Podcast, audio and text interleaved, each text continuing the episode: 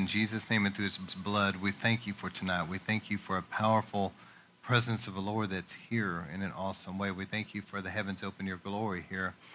Holy Spirit, uh, as you come anoint and empower this time, but Lord, I thank you right now by your Holy Spirit moving upon every one of us to help us be good soil for the work of the Holy Spirit and the Word of God. Just our hearts and minds are soft and tender. We're good soil.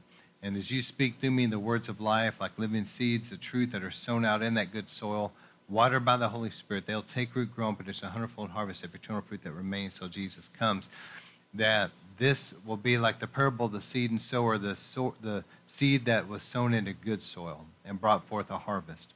And Lord, I thank you for the winds of your spirit carrying the seed out everywhere it's supposed to go. And your mighty angels going to war and just driving back any hindrance Lord, we submit this time unto you. We resist the devil. Anything that would try to steal the seed, we bind the enemy. You will back off right now in Jesus' name. We break your power. And Lord, I thank you for clearing any hindrance out. And we stand on the promise this will go forth and accomplish that which you sent it forth to do. Everything will be accomplished in and through this sermon in every life. Your word does not return void, but it will accomplish it. We thank you for it. In Jesus' name we pray. Amen.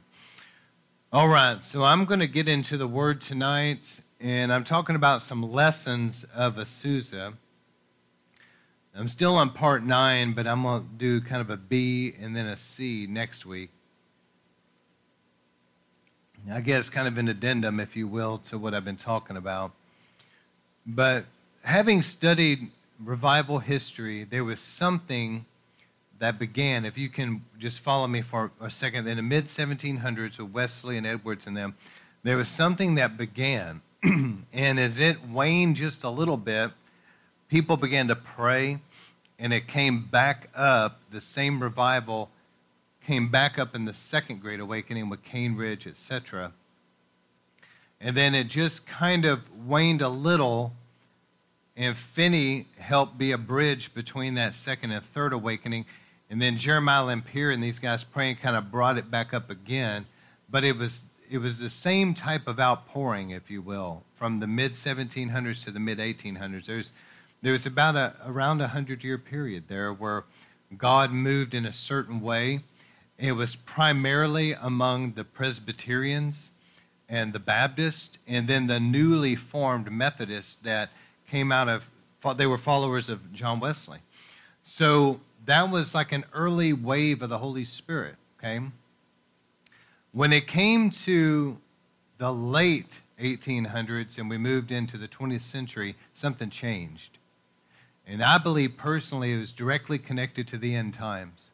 Because just as in the natural, this is, I just have to say it in passing, it'd be a big rabbit trail. But the nation of Israel, God began to move. Uh, there was talk of, of Zionism and all that in the late 1800s the land of Israel got freed up in the First World War. And then, of course, the nation of Israel was birthed after the Second World War. So there was something going on to prepare things in the natural for end time prophecy. In the same, at the same time, this is what I want to focus on though. God was moving, and it was a different way. We had about 100 years of a certain move of the Spirit, and now what happened was a man by the name of John Alexander Dowie began to see powerful healings.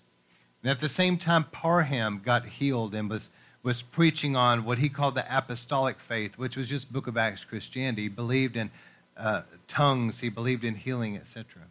They began, he got a Bible school going. They began to pray about it. 1901, January, the Holy Spirit fell. They were baptized in the Holy Spirit.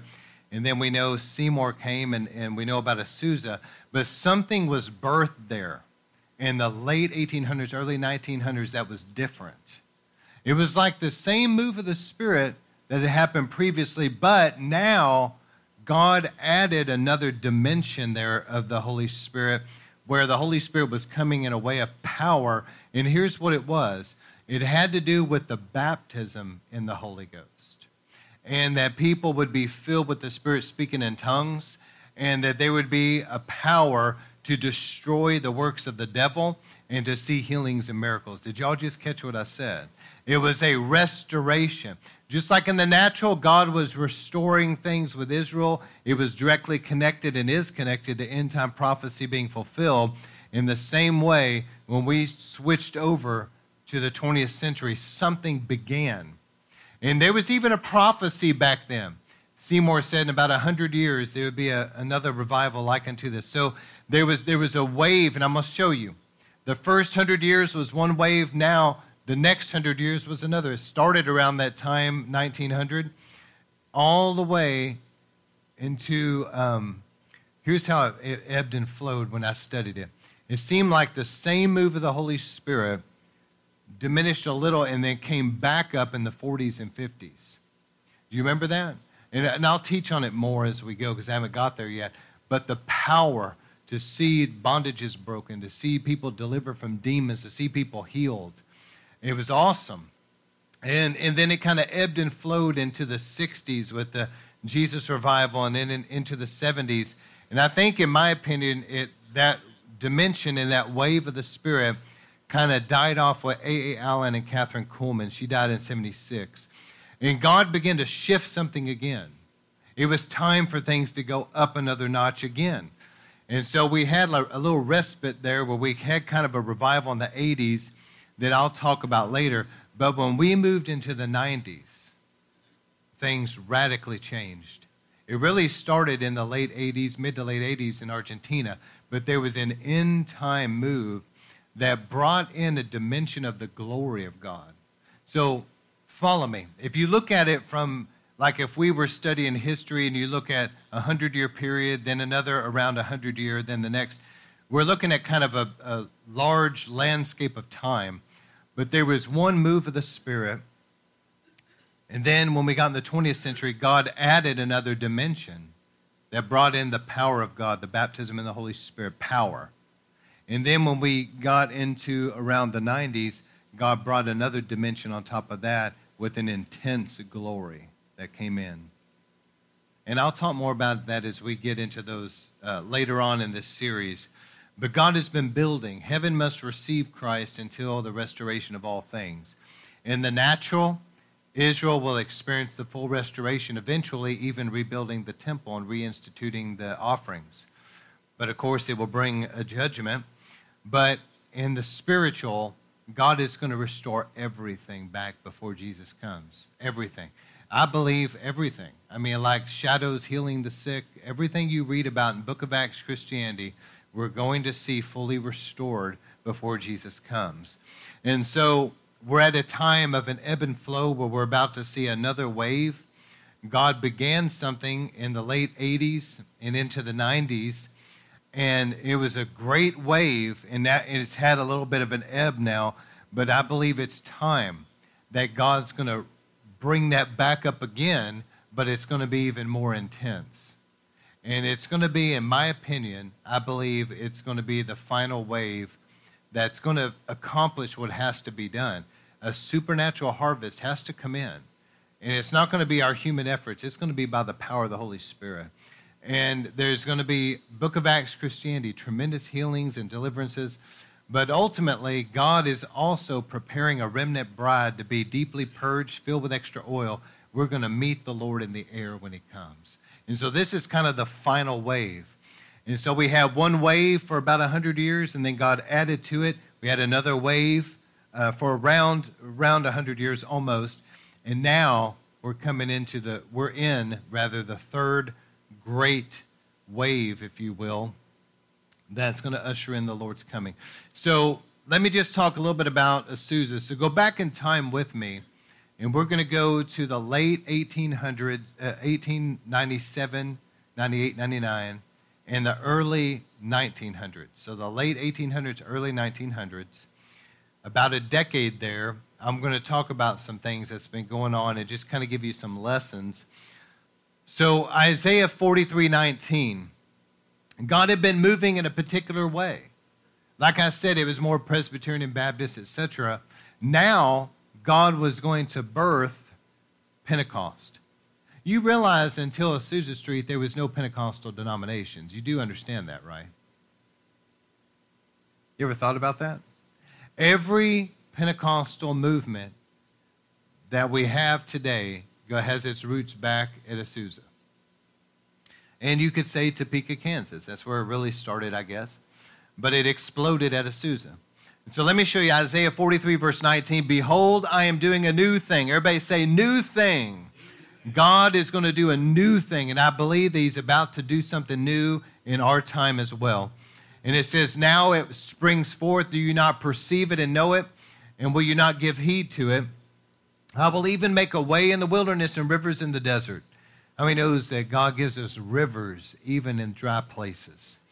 And he said in Isaiah 44 3, I will pour out water on him who is thirsty and streams on dry ground.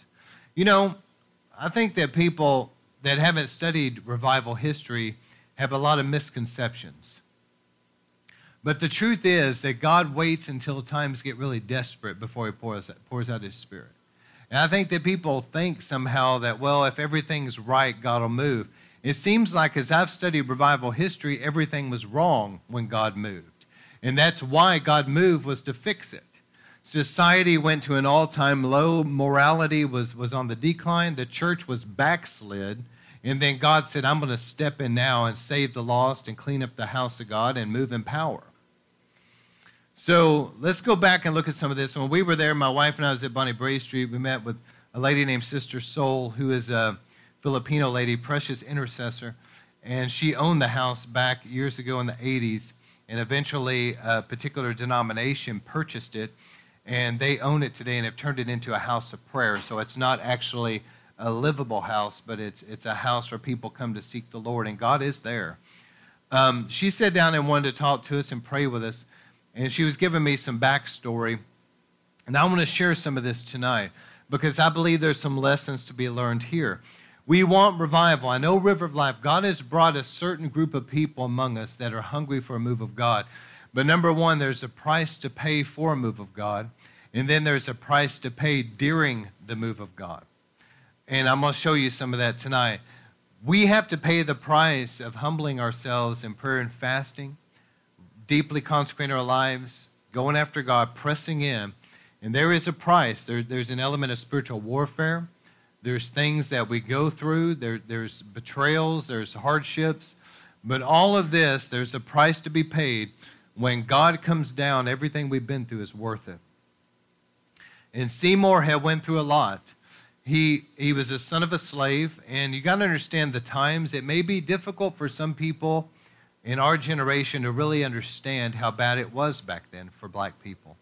But Seymour was the son of a slave and he was from Louisiana, so he was from a deep south area. Understand what I'm saying? There was a lot of racism back then in Louisiana. And he had gotten polio and lost one of his eyes. And so he, was one, he only had one good eye. And being the son of a, the slaves, he had no formal education. So, having no education, of course, that didn't look good either. When you're being a leader, people expect you to be educated, you see. And so, Seymour being hungry for God and just desperate, he finds himself. Charles Parham, a few years prior, in, at the turn of 1901, they had bought Stone's Folly or rented it or whatever and it turned into a Bethel Bible School, and they had 35 students in the upper room crying out to God. God baptized them in the Holy Ghost. I mean, a powerful move of God swept in there. They saw tongues of fire. They were speaking in other tongues. I mean, people were collapsing under the power. It was strong move of God. And so Parham began to talk about this him and others that were there in the Bible school began to go out of Topeka, Kansas, and talk about their experience and preach the word about it is God's will to heal today. It is God's will to baptize in the Holy Ghost. We experienced it ourselves, and they were preaching along these lines, right? Seymour heard of this. He was hungry.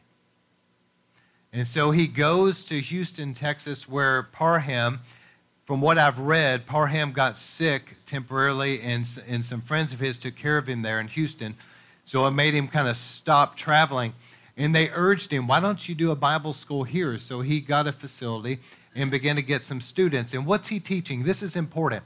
See, up until this point, the move of God in America was Presbyterian and Baptist and Methodist. We did not have any doctrine about Pentecost. That's what they were trying to formulate. They were saying God hadn't changed. God still baptizes in the Holy Ghost. God still uses us to speak in other tongues. But they needed to formulate some type of a doctrine about it so that you could teach it.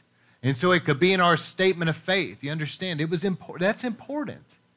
Because for it to go generation to generation, there needs to be some scripture to stand on and some sermons about it so that the next generation will believe for it in their generation. So Parham heard about this and he was so hungry, he went there to the Bible school. Uh, I'm sorry, Seymour heard of this and went to the Bible school. And Parham saw the hunger in him. And he thought, well, look, I'll make it available, but there was Jim Crow laws and there was segregation, and you could not be in the same classroom, blacks and whites. It, it just, it wasn't there. You couldn't share the same bathrooms. You couldn't share the same water fountains. There was segregation laws. So what Parham, or what Parham did for Seymour was open the door and let him sit right outside there so that he could listen into the class. And Seymour was so humble and hungry, he sat out there and absorbed everything he could. He learned as much as he could. And so then the opportunity arose that Seymour had kind of went to a Bible school for a time, if you will, under Parham. And so a door opened. There was a group of people in LA, a small church, that the lady that was heading up the church, Julia Hutchinson, they were believing for a, a male pastor to come in and take over the church, and they were praying about it.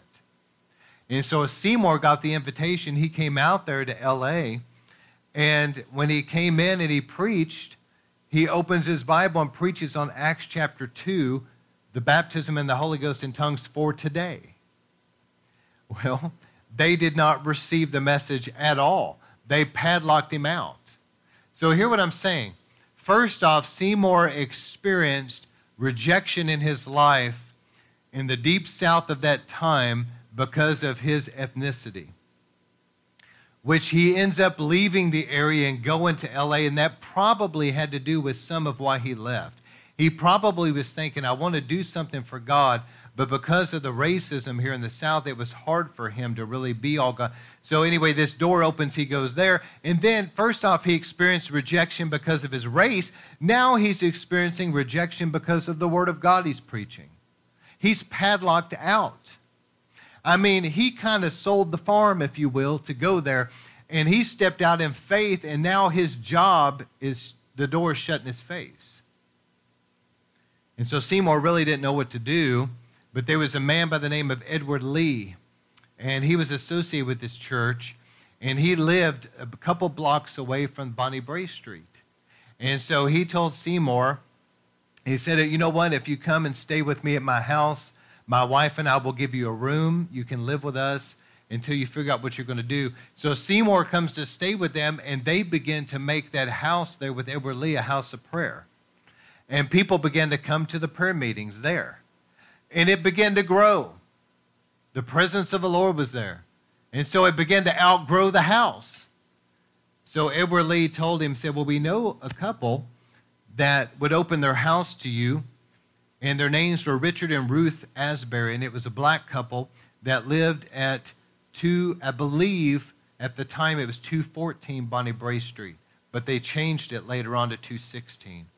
But anyway, they lived on Bonnie Brae Street, and so Seymour didn't live there, but he was going there, and he was spending something like five to seven hours a day in prayer.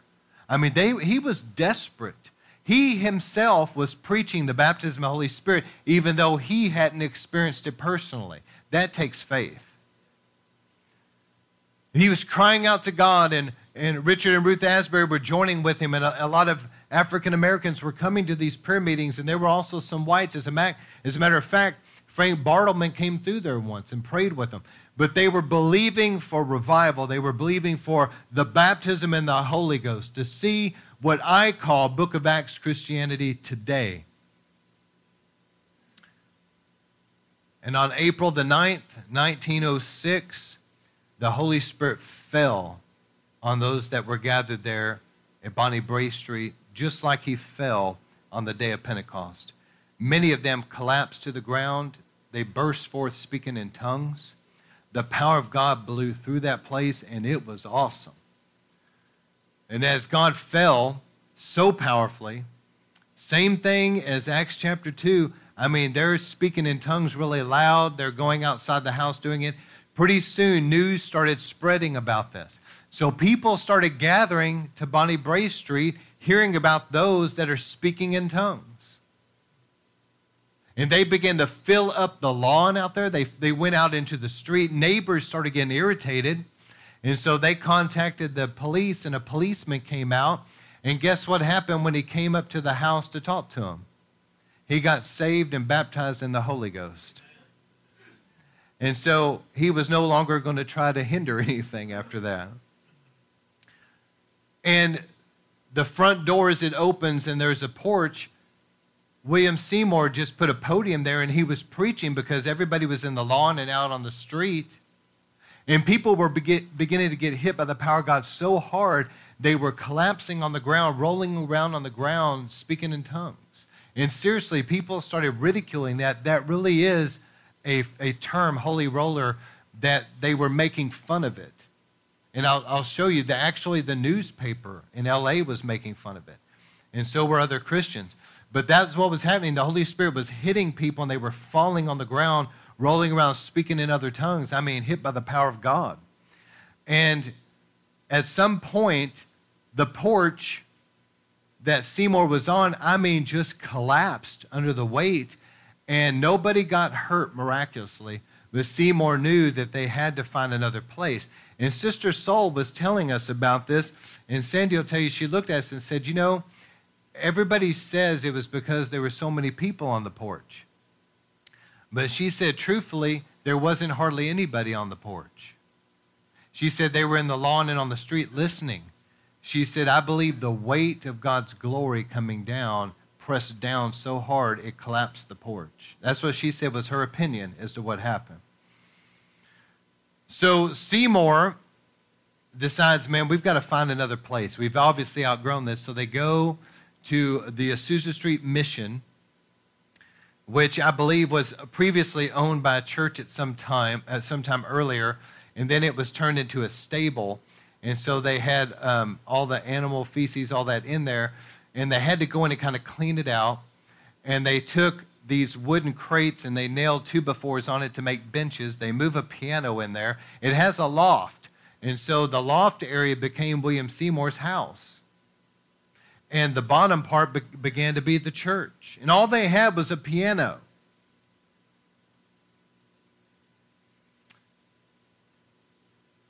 And as I was there, Sister Soul was saying, you know what Bonnie Brae Street represented? She said it was a place where people were deeply repenting. God was doing a deep work in them. And it was a place of unity and deep repentance where the Holy Spirit fell. You still feel the Lord there to this day. Psalm 24, 3 through 4, the famous scripture of the Hebridean revival. But who will ascend the hill of the Lord? Who may stand in the holy place? He that has clean hands and a pure heart Bonnie Brae Street was a place where people were, their hands were getting clean, their heart was getting purified, they were unifying together. The presence of the Lord that was there was washing away any type of uh, racism or anything like that. They just came together desperate for a move of God.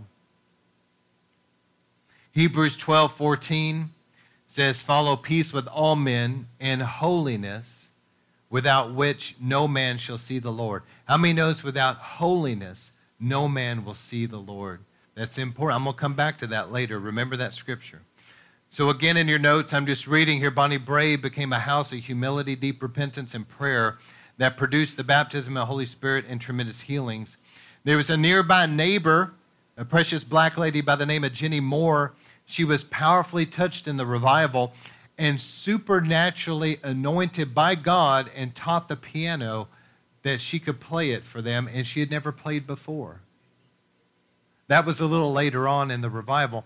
But there was a man that played the piano also there, and they would say at Azusa that there would be like a little gentle uh, haze on the floor, like fog or something. And Brother Seymour would have everybody just kind of worshiping in tongues, and they would play the piano. And as they began to sing in the Spirit, that cloud would fill the place. And they said it sounded like not only was there a piano, but it sounded like there were other instruments, and it even sounded like there were more voices singing than who was actually present. It was such an open heaven, such a presence of God there. Well, later, Jenny Moore married William Seymour. But the common manifestations that took place at Azusa was falling on the ground, like being struck down by the power of God. Like a, a quick, um, if you will, like a lightning strike, the power just hit, thrown to the ground, rolling on the ground, hit by the power. And people rolled on the ground, speaking in tongues, weeping in repentance. Deep prayers of intercession. The sound at Azusa they said it sounded like howling and wailing. You know what that was? The intercessors groaning and travailing even deep into the night. And also joy of the Lord. This brought great criticism, and the derogatory phrase holy roller was created to mock this activity of Holy Spirit, as I previously mentioned. But as God Almighty began to quake, this was one of the stories I read while I was there at Bonnie Brae Street Year, years before, I don't remember exactly when, but before 1906, Mariah Woodworth Etter went to California and she preached there. If I'm not mistaken, and I could be wrong, I think it was San Francisco.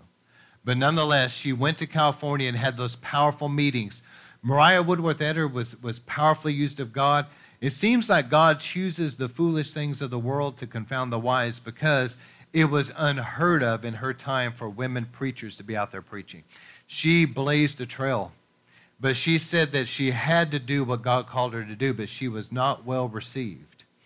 But the power of God was so strong on her meetings that she would be up there preaching and people would just go into a trance. And I mean, just go into another world, just like Peter did when the, he had that vision of the, the sheet that opened and all those unclean animals. Lord said, kill any. People go into a trance and they would come out getting saved and right with God. I mean, it was so powerful. And anyway, she had went there and in California, she was not well received at all. She was persecuted, ridiculed. They basically tried to run her out of town.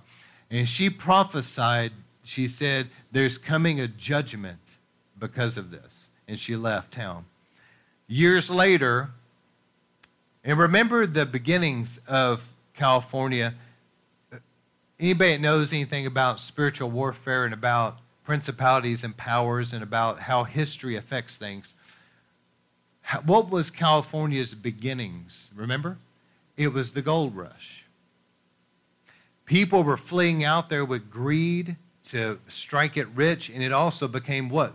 The Wild West there was a bunch of outlaws and a lot of things going on. Okay, so remember that because that spiritual atmosphere, you wonder why that area still has so many problems today. You can trace a lot of things back to its beginnings. Okay, but anyway, so when William Seymour was there in Bonnie Street, the Holy Spirit fell. Let me just read what I was reading there. I wrote it here. It says, As God Almighty, his power began to quake the people out of their chairs and off their feet under the power of the Holy Spirit, striking them to the ground, a prophecy came forth that great destruction which was soon to come to the Lamb. The saints began to plead with the sinners to repent of their ways of sin and to choose to walk with God.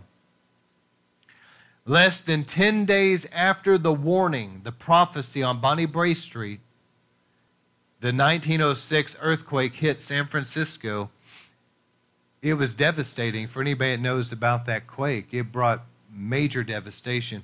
But the spiritual earthquake and the geological earthquake occurred only a few days apart. It reminds me of Mount Sinai when God came down on the mountain. It says that the earth actually shook violently as God descended on Mount Sinai. So there is a connection to that. News spread, people began to gather. I've already talked about this. Um, but here's what I want to skip down to severe persecution. So there's a price to pay in prayer, and there's then there's a price to pay in regard to persecution. There's going to be persecution from the world, but that's expected. But let me tell you, there's going to be persecution from Christians too. that don't understand the move of God. That's happened in every generation. Back in our first Great Awakening under Wesley, man, Wesley had so called Christians running him out of the church. I mean, they would throw eggs and food at him as he was preaching out on the streets. Edwards, when the Holy Spirit fell at his church, they had the older group that were already saved. They didn't like the move of God and were against what was going on. They called them, I think, the older lights and the new lights. He was trying to put terms to it. But nonetheless, there's always been a persecution there from the religious. So I'm just telling River of Life, please hear me, be ready for it. We want revival, and then revival comes, we'll be ready for the persecution of the world and the Christian community. So let me just read this. As I was reading through the notes that were there, that they Sister Soul gave me some stuff, and I was taking notes, and the, one of the newspaper articles wrote this, and this is a quote, okay? The newspaper article was making fun of the Azusa Street revival. Apparently, news reporters were going to Azusa and then looking at what was going on and writing about it. And it says a new sect of fanatics is breaking loose. They make weird babbling sounds, and they never dismiss church. that would be awesome. God just sends such a move that we just come in shifts. We just keeps going. It's coming shifts, right? Another criticism in the newspaper stated disgraceful intermingling of the races. That's interesting right there, isn't it? See, that was persecuted even in the world. They cry and make howling noises all day and into the night. They run, they jump, they shake all over. they shout at the top of their voice, spin around in circles, and fall out on the sawdust blanketing the floor, jerking, kicking, and rolling all over it. Some of them even pass out and don't move for hours as though they were dead. These people appeared to be mad, insane is the, what it means, mentally deranged or under a spell. They claim to be filled with the Spirit. And this is a direct quote from the newspaper, okay? I'm just reading it as it was. That said they have a one eyed, illiterate Negro as a preacher who stays on his knees much of the time with his head hidden between wooden crates. You remember reading about that? He put a wooden crate over his head. That was his prayer shawl, man. And he doesn't talk very much, but at times could be heard shouting, Repent, as he's supposed to be running the thing. They repeatedly sing the same song. Apparently, this reporter didn't like the song they sang. the song was called The Comforter Has Come. Alas, on July 23rd, also, I'm sorry, also on July 23rd, 1906, the LA Daily newspaper cartoonist drew pictures mocking and blaspheming the activity of the Azusa Street Mission. And I saw the pictures. I sent, I took pictures of them and sent them to you guys, but I don't have them on here. But there were, there was a cartoonist that was paint, drew pictures mocking the revival, different aspects of it, like people falling or, or speaking in tongues or whatever. So it was very blasphemous of what was going on. But here's the thing: as is with every revival, the negative reports only fueled the desire for people to come. Did you know that? That happened at Toronto. The more criticism Toronto got, the more people went to Toronto. That happened at Brownsville. The more people criticized the revival, the more people packed up and went there to check it out. So it's free advertisement. The world's going to persecute the things of God, okay? And the, the religious will too. But you have to be ready. It said about the Azusa Street revival that the blood of Jesus, the presence of God, washed away all lines of division between social economic lines or racism. I mean, they would have people coming in, and the presence of God was such that the blacks and whites were kneeling together, the rich and poor were together. It made no different, different denominations. Nobody cared. They were just in the presence of God, receiving what God was doing. It, the blood of Jesus washed away. And that's what Seymour would say. He, he spoke of it as it was truly a miracle because in that day it would have been. He said, The blood of Jesus has come in and washed away the racism. He said, We all come together in the presence of God.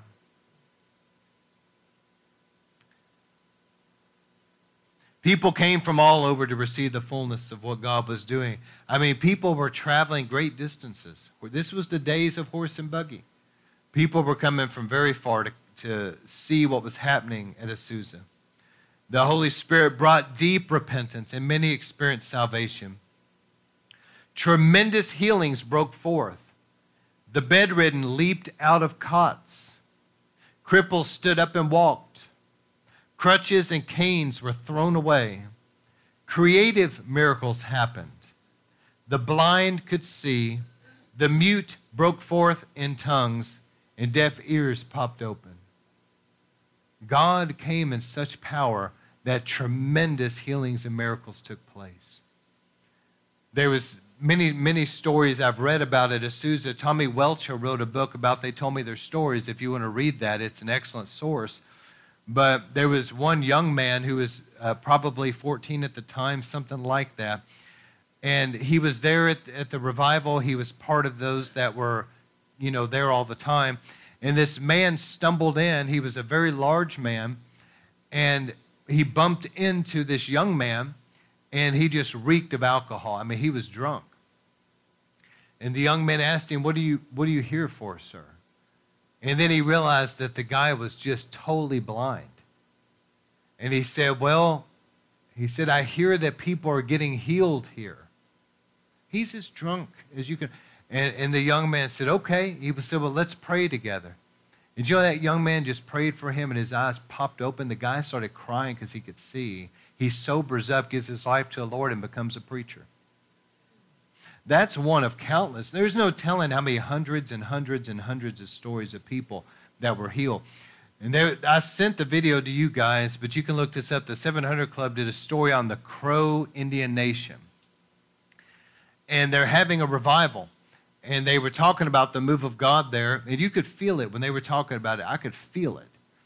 And one lady, an elderly lady, said this. She said, The Crow Nation has been declared that we belong to the Lord Jesus Christ.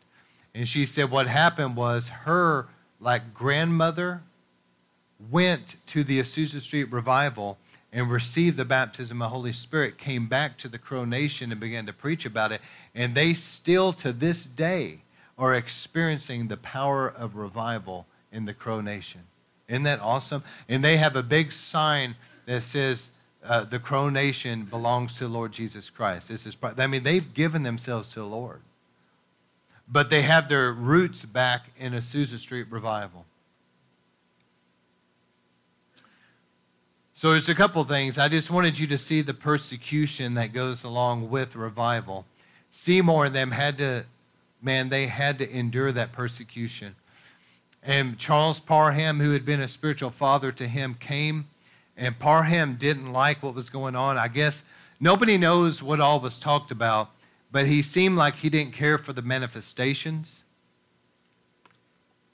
I don't think that he liked um, that there wasn't segregation. And I think that he also felt very uncomfortable with somebody that was uneducated like Seymour leading it. But nonetheless, Seymour had to padlock Parham out of the revival and run him off.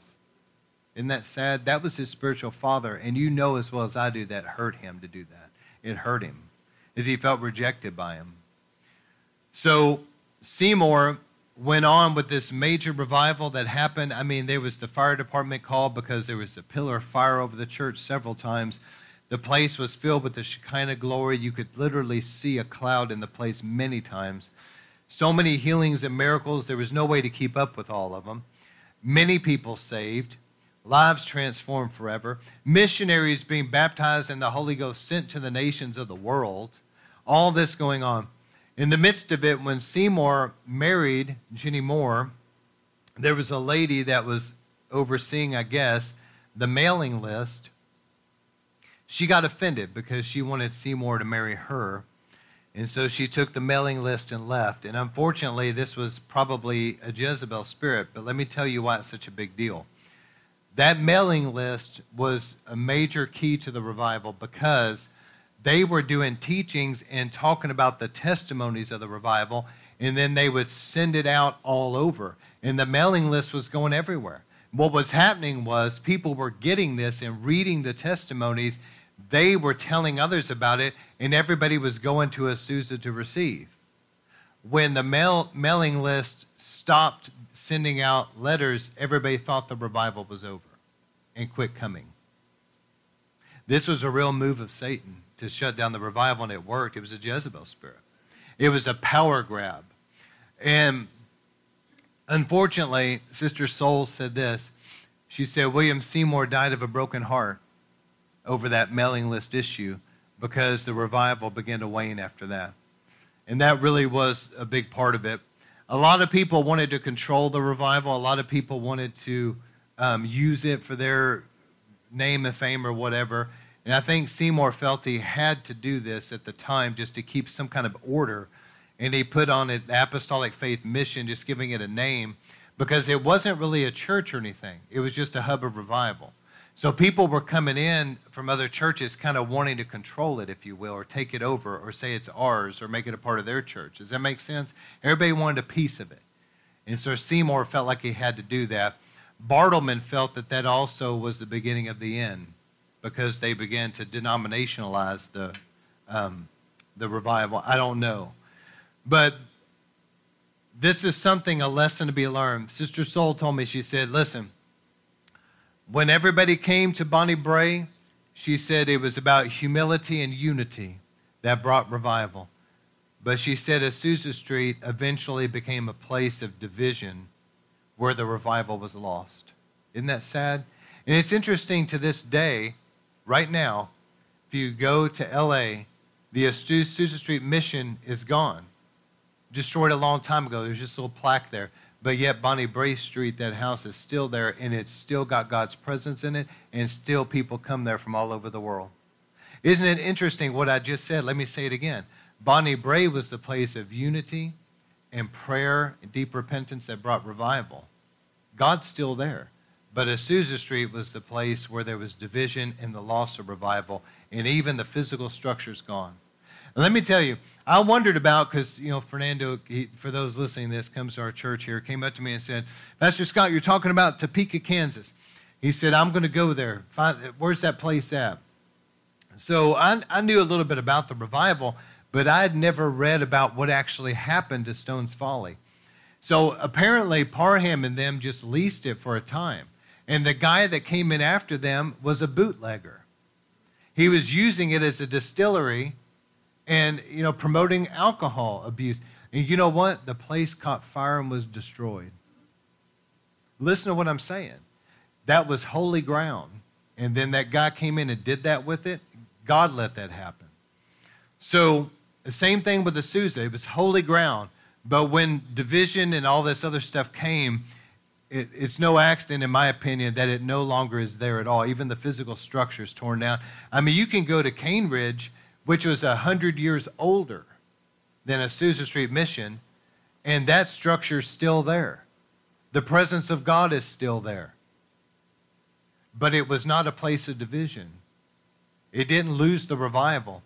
Barton Stone, I know I'm backtracking, I've already talked about it, but he made a big deal about this. He said, Don't turn this into a denomination. We're not going to control it, it doesn't belong to us. This revival will just assimilate, if you will, or you could say dissimilate out to the greater body of Christ to all who wanted. He even wrote a last will and testament to that effect and had people officially sign it like a legal document. And because of that, the presence of God is still there. I laugh though every time I go by the disciples of Christ and anybody listening to this that's a part of that. We love you guys. It's not a derogatory thing. But the disciples of Christ is a denomination that formed out of that. And I laugh every time thinking that's the last thing Bart. I can just hear Barton Stone in his grave right now. I told you guys, don't make it a denomination, and they still did it. Every move of God has been turned into a denomination. And then it loses its power and it just becomes about education. Did everybody just hear what I said? That's historically a fact. So, what are some things that we can learn? Well, obviously, we need to keep it a house of unity. And don't give Jezebels the mailing list, right? That's lesson number two. but some things that we can learn from this reverencing God's house and the presence of God. I've told this story a lot, but just for people that haven't heard it, When I went to Brownsville years ago, I went many times, but one time I went with a group from a particular church. And there was one of the leaders of the church that took us and, and was driving down there. And I noticed as we were sitting in our chairs, he had pulled out some anointing oil and he was anointing him, his head and his hands. And he was just, he seemed really serious about being there, you know. And I was watching, I was a very young man. And he saw me watching him. He said, Here, you want to anoint yourself? And I really respected the fact because he was telling me, he said, We're on holy ground. And I could see the respect that he had for being in God's house and in God's presence. Did everybody hear that? We need that today. I say this a lot, but it's true. That's been lost. And now, in many places, the sanctuary is no longer even called that. It's called an auditorium. And it's not a place that's holy per se, it's a place that has become motivational speeches and entertainment and a social club. And a lot of worldliness has crept in. But we need the restoration back of the holy fear of God that we've come to God's house. This is holy ground. We're in God's presence, that we reverence that, we respect that, and people are careful. They're careful about what they're doing, they're careful about what they're talking about because you're in the presence of God. How many knows when you're in the manifest presence of God, you're convicted about your gossip? You're convicted about a lot of things. People are going to check themselves before they come to church.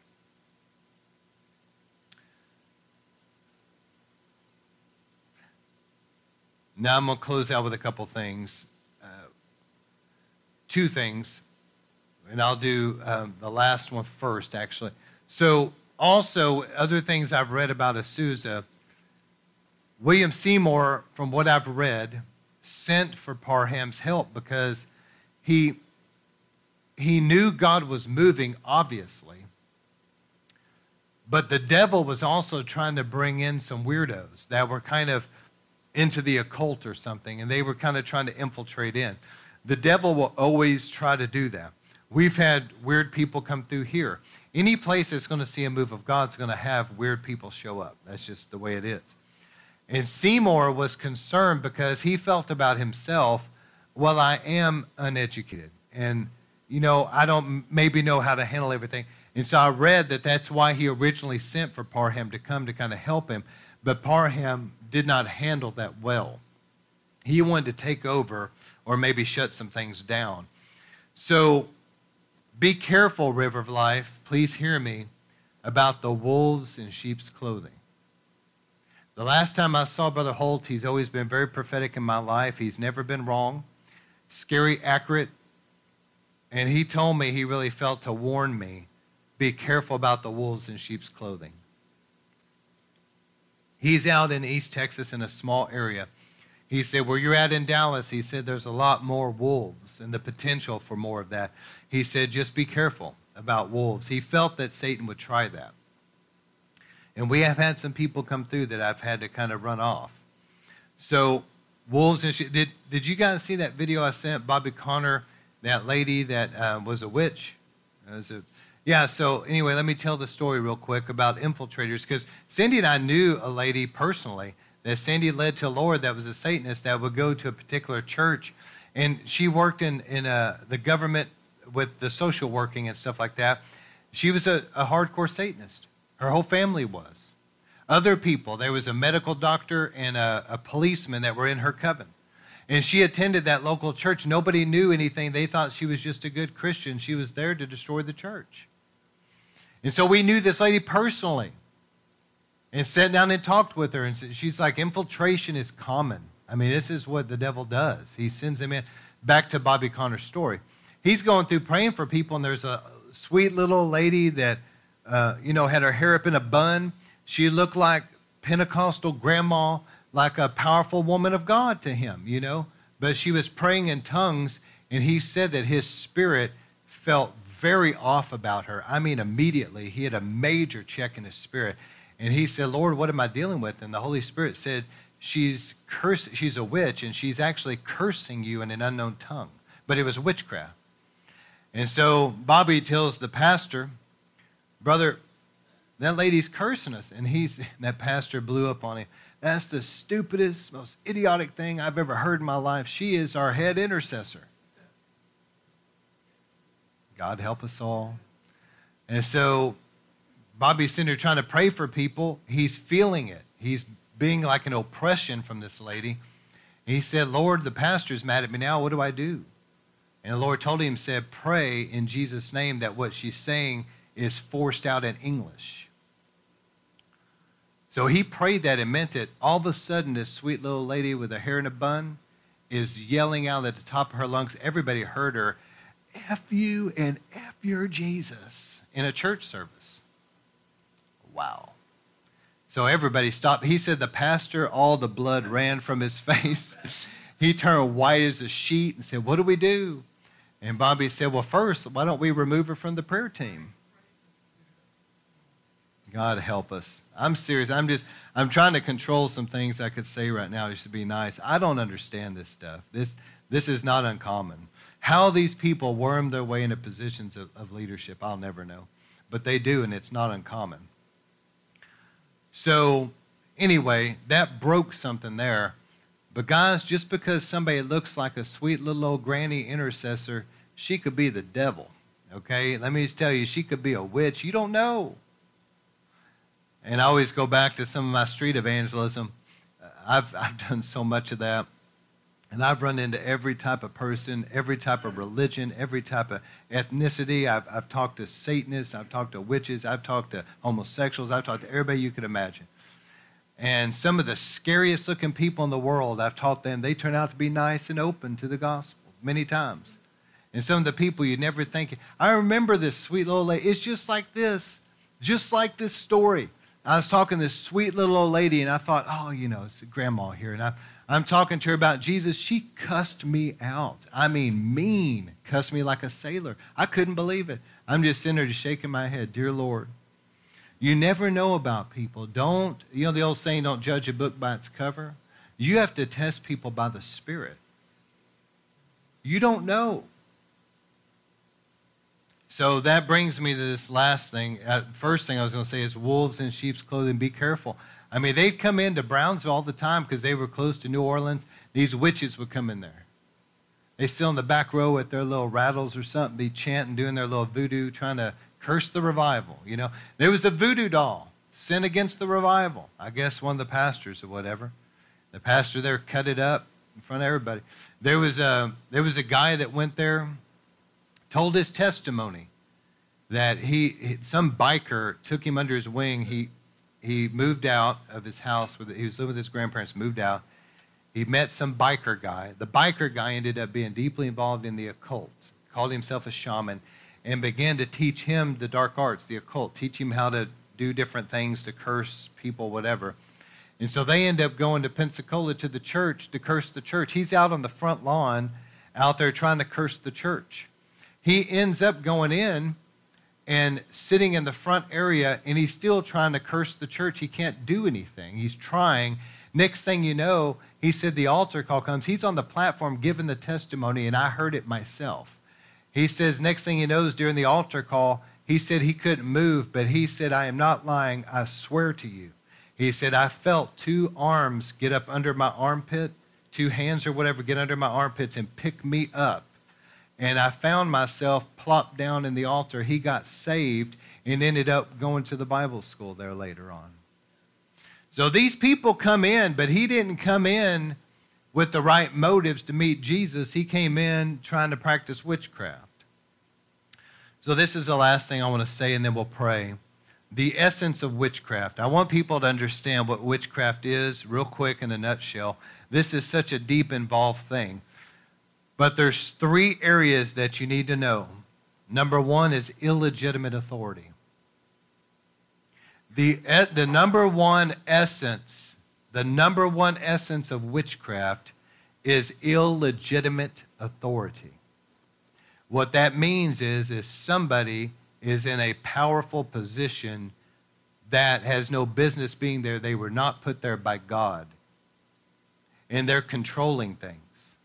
Now, in a family structure, we know that the husband's supposed to be the head of the home.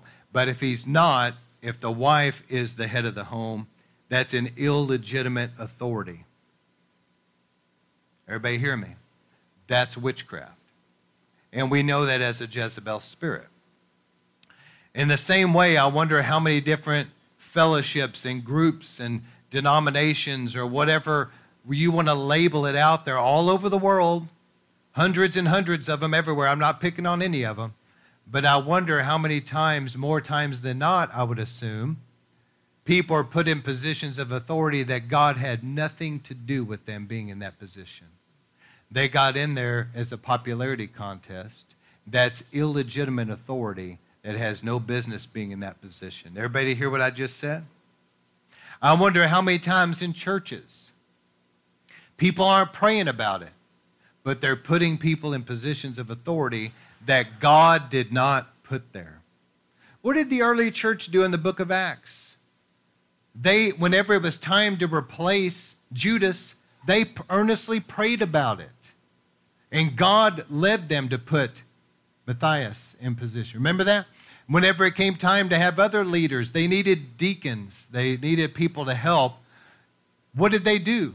They earnestly prayed about it. They heard from God. They wanted to make sure God put them there. Illegitimate authority. Now, the second essence of witchcraft, and this is directly connected to it, is ungodly control. When there's illegitimate authority, there has to be ungodly control because how else, if God's not with you and God's not anointed and empowered you and given you true spiritual authority to be there doing what you're called to do, there's no doubt it's going to turn into manipulation and control or intimidation.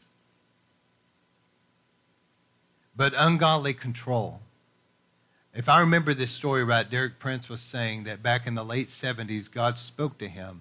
And there was something of him in a small group praying. And God spoke to them very clearly. And God told them, I am going to wage war against witchcraft. And he was asking Derek and them to join with him in this. And, and he was and the Lord told them the reason I'm waging war against witchcraft is because it has so many of my people bound and so many of my men that have a calling are supposed to do stuff bound up. And God said, I'm waging war. And Derek joined in that. And how many knows Derek Prince was really used to help break the power of witchcraft and break? He taught probably the best sermons I've ever heard exposing witchcraft and how to be free from it and break curses off your life. And finally, you have illegitimate authority, you have ungodly control, and then you have number three, counterfeit revelation. How many times is there false prophecies and false things coming through? You have to discern this. These people bring stuff that's not of God. That can be witchcraft. So let me say it again. Be careful with illegitimate authority that God did not put them there. Number two, ungodly control. People want to manipulate, they want to intimidate, they want to control what's going on. There's a lot of people out there like that. They don't like to be out of control, and they don't like to not be the one making the decisions. And then, number three, counterfeit revelation. It all goes together. I wrote a book, my wife and I compiled, I mean, in depth. It took me years to write it about a Jezebel spirit. But I mean, it deals with all of this in the book. You can read it for free on our website. But I didn't want to charge for it. I wanted to always kind of keep it out there. It's helped a lot of people. I even had a pastor from Arkansas, I don't know him from Adam, write me out of the clear blue, said, Brother, I was facing one of the worst things I've ever gone through in my life and my ministry was some crazy guy that was in this church that I mean there's a history of him being there before this pastor took the pastorate. This guy would come in and just cause all kinds of destruction, all kinds of problems. And he said, My God, what am I dealing with? It was a Jezebel spirit in that man. And he said, I stumbled upon your book, and he said, I can't tell you how much that has helped me to discern it and break through this. And they got rid of that guy. They had to get a criminal trespass and restraining orders, but he's gone. And you know what? That church has been doing good ever since. The power of witchcraft, some so called Christian. So, the roots of it, how does this get in people? How do people begin to operate in illegitimate authority, ungodly control, and counterfeit revelation? I mean, how does this spirit get in them and upon them? The roots of witchcraft go deep. One of the roots is pride that belittles and tears down authority. Did everybody hear that? Pride that belittles and tears down authority. The second is fear that leads to controlling behavior. Fear. Some people have a real fear problem. They don't like to be out of control, so they want to control what's around them. Isn't that what's in our culture? Every time somebody gets hurt, something bad happens, they think that they're going to pass all these new laws so nobody ever gets hurt again. It's just fear. No matter how many laws you pass, 1.5 million laws about this specific issue, there's still eventually going to be somebody get hurt. You cannot control everything. That's, a, that's the essence of witchcraft fear that wants to control. The next one in counterfeit revelation is people have not discerned this. I mean, they'll operate in something that's false and think it's God. There's a scripture in James which says that this type of wisdom does not come from above, but it's earthly and sensual and soulish and demonic. The soulish and demonic kind of go together because some people prophesy out of their soul, and it's only prophesying out of their own head and out of their own emotions. It's not really from God. You know, when you're a baby Christian, you got to learn to hear from God. I share this a lot because I'm hoping it'll help people. I mean, I had I broke out my Bible, I'd pray in tongues, ask God to speak to me and show me things. God began to show me things out of the Bible, began to speak to me things. Sometimes I was a little off, sometimes I was flat wrong. But through that process, God began to teach me the difference between my soul, my mind, my emotions, and Him. And once I learned the difference, now whenever I'm dealing with something and a voice is going on, I know immediately that's just me and that's just what I'm thinking. I just blow it off. But when God speaks to me, I know, I know it's Him. I've learned that voice. I know it. And so you have to get to where you know the difference between yourself and what God is saying. Or even what the devil's saying, because the devil will mess with your head. He'll put all kinds of thoughts in your head. He'll give you weird, fearful dreams, a sense of doom. I mean, the devil will mess with people's heads. And finally, the roots of witchcraft, disorder and division. It'll kill a move of God, just like at Azusa. Disorder and division. When we're truly in order, we're submitting to authority. In the home, if the husband will quit rebelling against God and rise up and be what you're supposed to be, be the leader God's called you to be. If wives will quit rebelling against God and submit unto their husband and everything as unto the Lord, and children will honor God by honoring their parents, and that order will come in the home, it's a structure that God can bless. Same thing in the church. If we'll come up under authority, we'll submit. What does Hebrews say? Obey those that rule over you as ones who will give an account. Just be submitted to church leadership. You may not always understand everything, you may not always agree with every decision, but you submit to leadership. That submission to authority, God can bless that and move mightily. And then keep unity. We all know sometimes we're going to rub each other the wrong way. Sometimes we're going to get on each other's nerves. And we joke around in my family. Sometimes I've said this a lot of times. I'm like, look, you live together Every once in a while, you're just going to get on each other's nerves. But it doesn't mean that you don't love each other. Amen?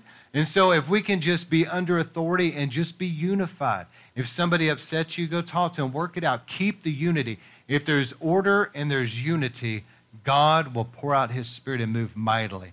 But when things get out of order and the division comes, the demonic starts being active.